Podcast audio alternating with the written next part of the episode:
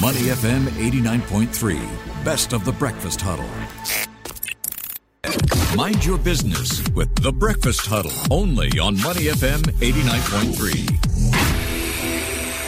Money FM 89.3. Good morning. It's the Breakfast Huddle. I'm Elliot Danker. It is time now for Travel Thursday. And when you look at Singapore, it's safe to say that, you know, where bread and butter is concerned, tourism plays a big part of it, right?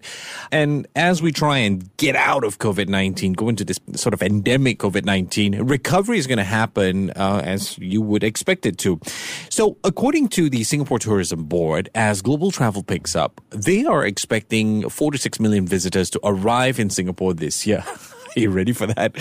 I'm not sure I am. But how have we done so far? I mean, generally, what's the report card? First half of the year, we had 1.5 million visitor arrivals. That's nearly 12 times more compared with the same period last year. Of course, last year was still pandemic, right? Total tourism receipts in the first quarter came in at an estimated 1.3 billion. That's up 213% from the same period, again, because of the post pandemic. And when you look at these latest numbers, it actually is still a fraction of pre pandemic figures, but STB is expecting that tourism will recover to pre COVID levels by the middle of the decade, so maybe 2025. Is that a realistic forecast? I don't know, especially when you look at other uncertainties that the world's facing, you know, geopolitical, COVID, inflation for that matter.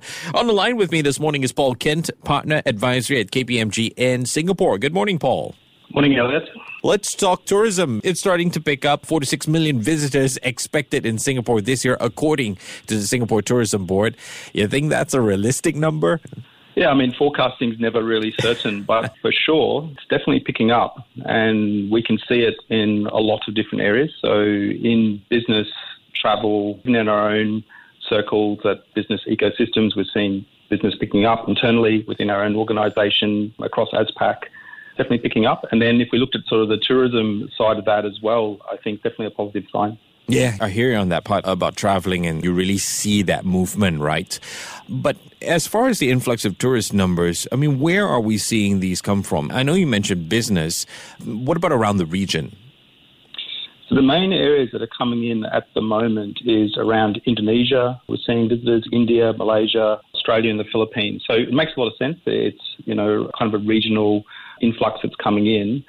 We're starting to see some of the European numbers picking up as well. Still some way to go. And some of the bigger areas, for example, China's always historically been a big contributor to tourism numbers. Mm. With their current policies around COVID, it's, it's a little uh, more challenging, but you know th- these should relax too as time goes on. Hopefully, I mean, there's always the uncertainty around how COVID might progress and what the implications of that could be. That is a big uncertainty, but the way things are trending at the moment, we would see it moving positively going yeah. forward. Yeah, I mean, well, you look at the way the variants are mutating, and there's a lack of needing pre COVID testing when you travel. This does signal that imported cases aren't as big a concern as it used to be. Is there any possibility that we could be brought back down to earth and get a prolonged recovery? Any chance of that, in your opinion? Okay, so I'm not a medical expert, so sure. I'll just condition my, my response on that. But definitely, I think, as you said, the sort of severity of COVID is definitely lessening. It might be mm-hmm. more transmissible, and we're seeing a lot of cases but the impact and the severity of that definitely seems to be lower than what it was historically. Hence, it seems to be more a strategy now around working and living with COVID rather than going back into the lockdown days before.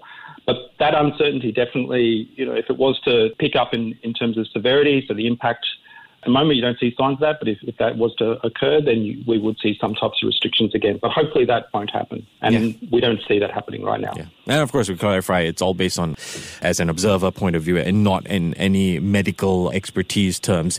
I'm curious about the MICE sector, and this is something we tend to shout out a lot about here in Singapore. Your thoughts on how the MICE sector will give it a boost? Events are returning. We've got Zouk out, music concerts all coming back. They announced, I think, Guns N' Roses coming to town again.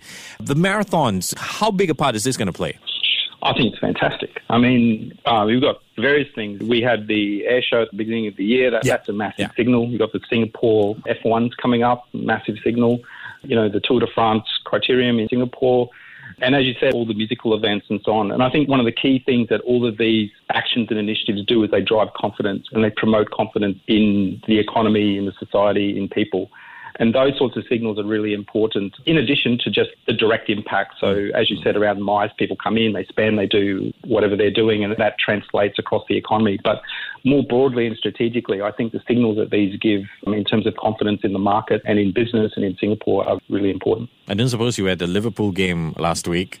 Uh, no, I wasn't. Sorry, I was actually travelling myself, so I wasn't around. But again, I mean, that was another example, and so many of my colleagues and friends were there, and there you, you know, the, the mood after it is just buoyant and it's positive, and I think these are the signals that you know we, we really need. Yeah, I mean, the stadium, what, 48,000 filled, and you see the fact that a big team like Liverpool had the confidence to bring in their own first team players does show the confidence in Singapore. This is going to be great for the hotel industry that doesn't have to rely on staycations anymore. Exactly. I mean, we were working with hotel associations and others during COVID and really during the lockdown periods and, you know, appreciative of the struggles that that whole industry went through, as well as travel agents, mm-hmm. MICE industry, and so on. And think, looking at where we are now with things starting to open up and it's a much better place. So coming back a little bit towards the forecast as well, we, I do expect that it's going to be quite positive going forward. We've still got a way to go, but definitely it's looking good and, and it's great to see. Mm. Actually, uh, I guess this is in a way a partial opinion question. The whole idea of staycations was really just about minimal survival, right? So the fact that tourism is open again and Singaporeans are going out, should hotels be worried that staycations are going to go down? Uh, there will be an element of that, but I think at the same time now with businesses and others starting and people travelling into Singapore, we should see a balancing out of that effect. And ultimately, you would see it start to switch back the other way. So then the real drivers is the foreign demand rather than local demand. And again, if you look at some of the bookings and the prices, they are starting to trend back upwards, which is, you know, again, positive signs. Mm. From KPMG's perspective, I mean, when we saw the local government set aside close to half a billion dollars to support the country's tourism recovery, over the next few years. When you saw that, what stood out for you, and did you think it was enough? Oh, it's an interesting question. I mean, they've come through very well. There's always discussions around what is enough and what is too much. I mean, to put that into context, if you start to see some of the global implications now around inflation, and there's discussion by central banks elsewhere in the world that perhaps certain support was too much, and that's contributed to inflation. It's a very fine line between stimulus being adequate and it being too much. But I think overall it was a very good strategy. And if you looked at across not just, say, hotels, but aviation, all these other sectors which were heavily dependent on tourism as well, and they really struggled. So the support there would have been well received. Mm, I suppose we do tend to take for granted how much tourism contributes. I am curious, though, on that note, right, with the constant reports of inflation on the rise and the potential for recession in the coming months how much of a spanner does that throw in the works with regard to revenge travel? You think people start changing their priorities? Inflation is definitely something that needs to be watched, and it's something that you know we've been looking at for more than a year, and it's starting to materialise.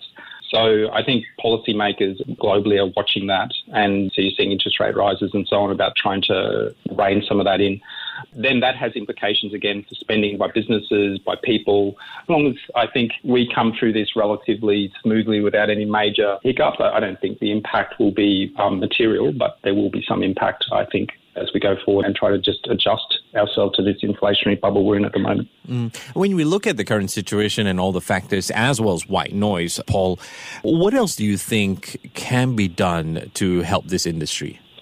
I think some of the main things, right, is, is what we were talking before, is just signaling confidence to the market. And these actions and initiatives that are on with the various events and the announcements are really, really powerful.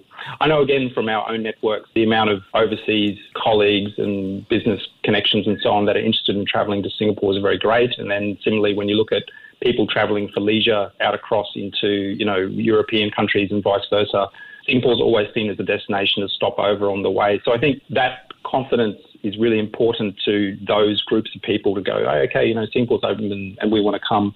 I think some of the other areas, you know, there's a really fantastic portfolio of assets that's been built over the years in Singapore, leveraging those, making sure they're connected so they all support each other as they do. But, you know, it can always be done, more can be done, and just making sure that there's that sort of optimization of, of the assets that are here. And then the last part I would say is around just refreshing continuously, which we know the government, that's always top of their mind. But there's some mega projects in the works with regards to tourism. And so, yeah, I think there's some of the key things can be done. You talk about mega projects in the works. Can't help but think about Marina Bay Sands and how, when you look at Macau and how their gaming sector has suffered. I mean, they're set to reopen from the 23rd of July, but during this period, we ourselves have managed to benefit simply because that confidence that you've been talking about. Yeah, that's right. I mean, and gaming is another thing in altogether. You know, some of the mega projects that are here, just some of the master planning works that are in the pipeline, and that leads into some of those specific projects like you mentioned, Marina Bay Sands, and there's others out there as well. Yeah, yeah. But yeah, I mean, Macau had a, I think it was really just cross border closures and stuff like that, which really shut their Yeah. businesses down.